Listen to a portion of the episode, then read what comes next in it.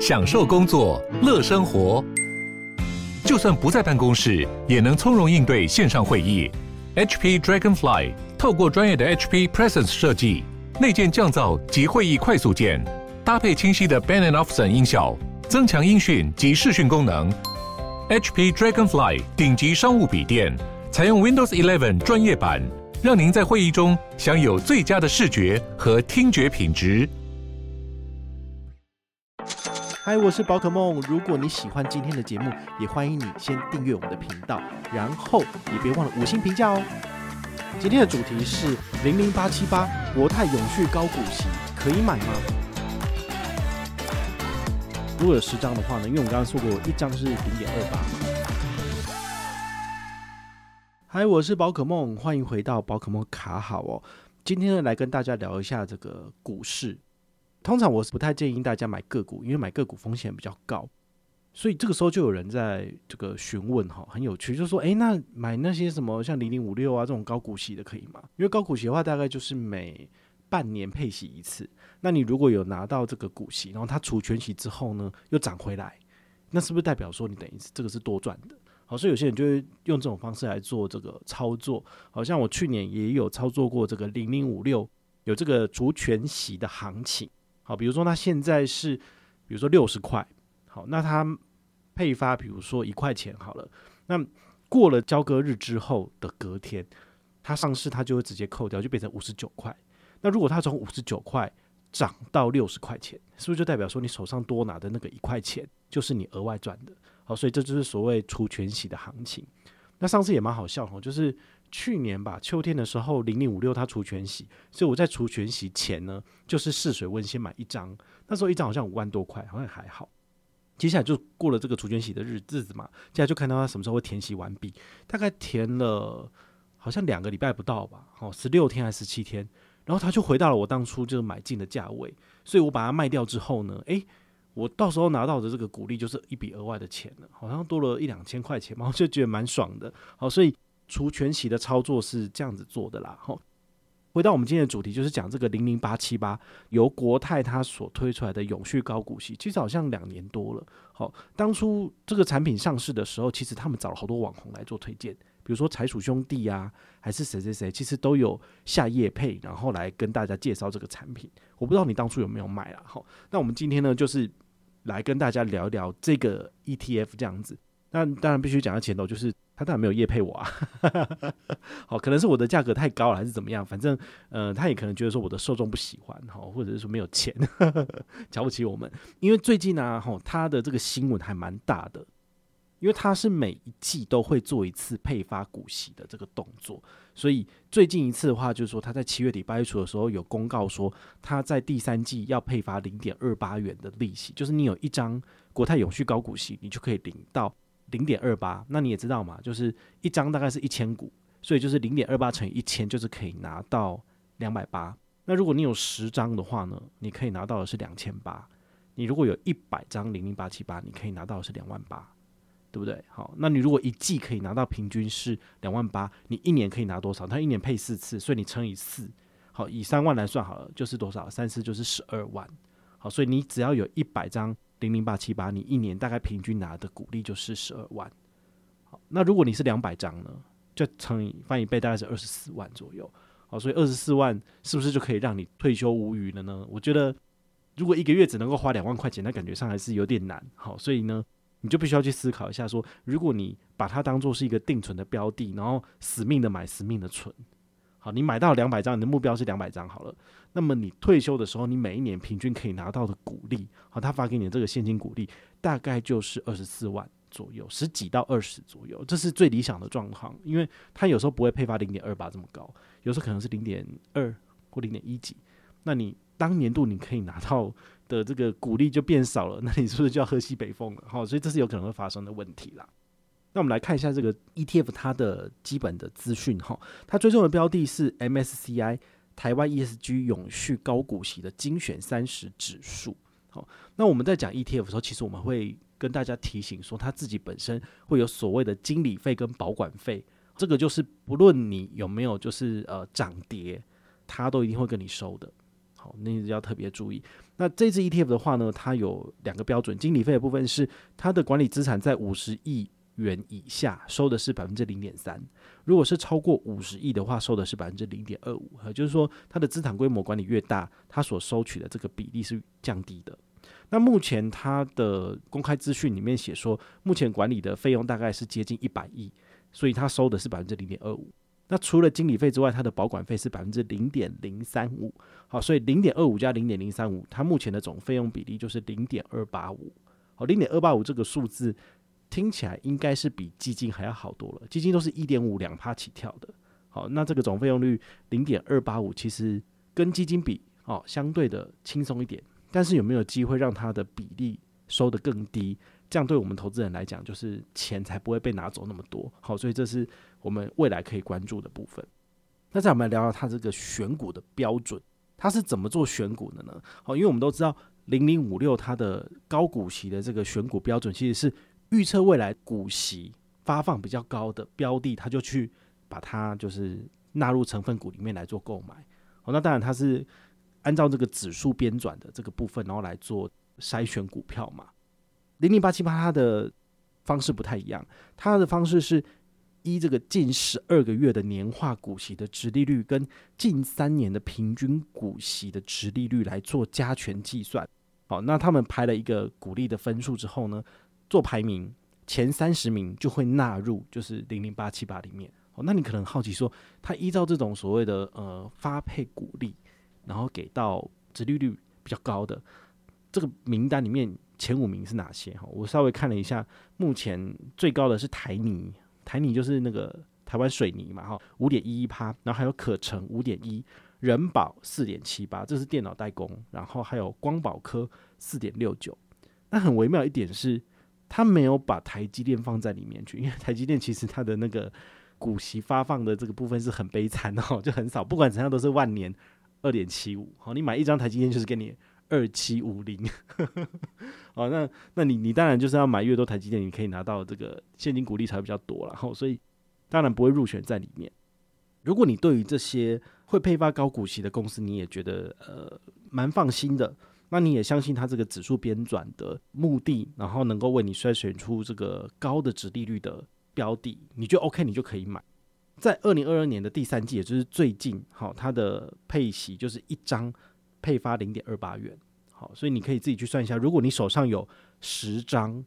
零零八七八，那么你可以在九月的时候，它发放利息的时候，你可以拿多少？好，如果有十张的话呢，因为我刚刚说过，一张是零点二八嘛，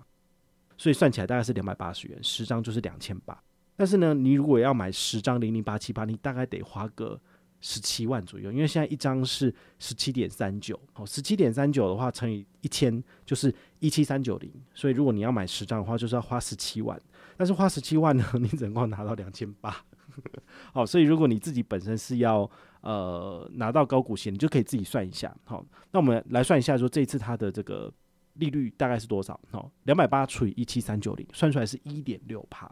那因为它每一季会发放一次，我们假设就是。一二三四四季都是配发零点二八左右好了，好，那你可以拿到就是乘以四嘛，好，就是一点六乘以四，大概就是一年可以拿到六点四趴的这个高股息的利息，六点四趴很高吗？你可以想一下哦，目前将来银行它的活储利率多少？三点一趴，所以它是它的几倍？它它一倍，有点惊人哦，但是。你的钱如果放在零零八七八里面，它是随着股价在波动的，好，其实是它不是真正的钱，好，所以你还是必须要去思考，就是你到底要把钱呢放在银行的账户里面，还是要把它放在零零八七八里面？好，那在网络上我我就看到有一个新闻蛮有趣的，就是有人在 Dcard 上面问说，诶、我觉得零零八七八不错，诶，我可不可以一个月就是花个一万块买零零八七八，然后呢，我买个二十年、三十年，那我只要买到两百张，我是不是就可以退休了？然后后来很多人就是。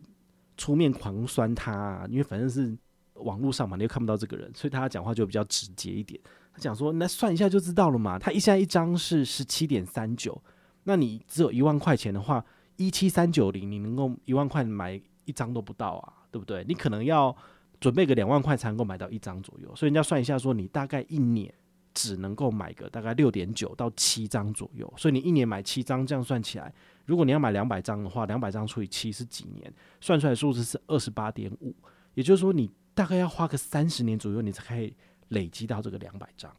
那你累积到这个两百张的话呢，你可以拿到多少的每一年的利息？好，我们来算一下，两百。然后刚刚讲的是以零点二八这个数字来算哈，这是我们这一季最新的这个配息的数字，两百乘以零点二八乘以一千，这样算出来是多少？五六零零零，好，所以你一季可以拿到五点六万左右。那一年有四季嘛，乘以四是多少？二十二点四万。好，所以这可能是最好的这个情况。那当然，他们每一季配发的股息有时候比较低。那你如果一年不到二十万左右。你这样子，你可以就是过你的下半生嘛。所以，如果你以这个标的来当做所谓的退休金的目标，哈，它其实会是有风险的。当然，它的配发的股息，哈，这个六点四趴真的是蛮惊人的。但是呢，你也可以自己去算一下，说，诶，如果它的风险这么高，好，因为它用它这个选股标准选出来的这些标的，你不熟悉，或者是它忽然间哪一季它的这个营收大受影响，然后它被踢出成分股了。它这样子的周转率，然后还有它没有办法配发出那么高的股息的情况之下，你每一季可以拿到的这个现金股利其实是变少的。好，所以这是它本身就会有的风险。好，所以呢，我觉得你们在购买这个标的之前，你还是必须要想清楚，而不能够因为所有的媒体都在讲说，哇，殖利率上看六点四趴、七趴、八趴，甚至富邦这个零零九零零，它最高可以来到年化报酬率十趴，大家都觉得说，哇。我放一千万，然后我一年可以拿一百万，哦，这样感觉很好。我只要拿个十年，我就可以了。但你要想想看，万一要是这个零零八七八它下市了，怎么？ETF 不是没有下市风险，然后它只要符合这个呃金管会核定的这个标准，它有时候有可能，因为它所管理的资产太少了，它就必须要全部就是出清解散，这是有可能发生的事情。那当然，零零八七八会发生这种事情的几率不高，不过你还是必须要把这种情况纳入。所以网络上也有人在建议说。那你是不是选择零零五零这种全台湾前五十大市值，而且接近就是呃全市场型的指数型 ETF 来做你的存股标的？基本上你会失败的几率比较低。如果你用的是太复杂的指数，然后来去做退休金的依赖，我个人觉得失败的几率会变高。那我们都知道嘛。我们现在二十岁、三十岁，我们希望在六十岁、七十岁退休。这四十年的期间，我们不能够容许我们的资金最后化为乌有。所以，你应该要选的是风险最低的一个投资型商品。好，所以如果你要单纯的存股，比如说你要存一家金融股，你要存兆丰金，你要存永丰金，你要存玉山金，它会消失在市场上的风险其实很高。或者是有没有可能是它会？赔钱，而且在你刚刚退休开始提领资金的时候，他那时候刚好是走入一个市场上的波段是在向下走的趋势，然后他又跌得特别深。你这个时候你要去卖你的股票，然后来换取生活费，其实你是会很痛苦的，因为等于是你买在比较贵的地方，但是它忽然间跌深了，你却要卖出，不然你没有钱去买青菜、买饭做下一顿饭，那怎么办？对，所以我觉得。如果大家要做退休金的规划的话，基本上要把你的资金放在所谓的全市场的指数型的 ETF。在这种情况之下，尽管比如说零零五零里面它有五十家公司，其中有一家公司就算倒了好了，它可能也不会去影响到你其他四十九家公司的比例跟营运的标准。我觉得这种情况其实是会大大的降低你的波动性。然后还有你这个风险性的程度，其实都可以降低的。那如果你觉得呃台湾五十它所占的全世界的市值只有百分之一，有点太少了，那也许你可以考虑把你的资金就是透过复委托好，或者是美国券商好，然后把这个钱放到国外里面去，你一样可以投资美股。投资美股的话呢，你的风险呢会相对的再降低一点，因为它所投资的不是只有台湾的这些企业而已，而是全世界的企业。好像 VT 或者是 SPY，好，这种就是投资全世界股票型的 ETF，它风险又更分散了。好，那所以说你退休的时候还可以，就是这些资金都还好好的，然后能能够让你为你所用，这件事情可能也是非常非常重要的。好，所以这个就是你自己要去思考的。好，所以零零八七八的介绍今天就到这边告一个段落。那也希望你听了宝可梦的介绍之后，你可以自己有一个理智的判断，觉得适合你你就买。不适合就不要买。那当然也有另外一种操作模式，就比如说你现在刚好有个二十万的闲钱，那你零零五零你买的很厌烦了，你台积电你买的很厌烦了，那你是不是可以拨个二十万，然后来参加这个零零八七八的配息活动？那这二十万你把它放进去，你就当做不见了。但是你每一季呢，你的账上都可以多个两三千块，两三千块，那你是不是也觉得很开心？那也许你领了二十年之后，诶，本今年都领回来了，然后呢，账上还是有这样的股票，这是不是就是一样是你的，为你所用的？但如果小资主你一个月只能够挤三千块，你怎么可能一次买十张呢？十张一口气可是十七万呢，就不可能。好，所以我觉得大家要依自己的财力，然后依自己的风险的承受度来选择适合自己的标的，不然的话呢，你就只是在玩股票，那最后呢就是会被收服掉了，就被韭菜被割掉这样子。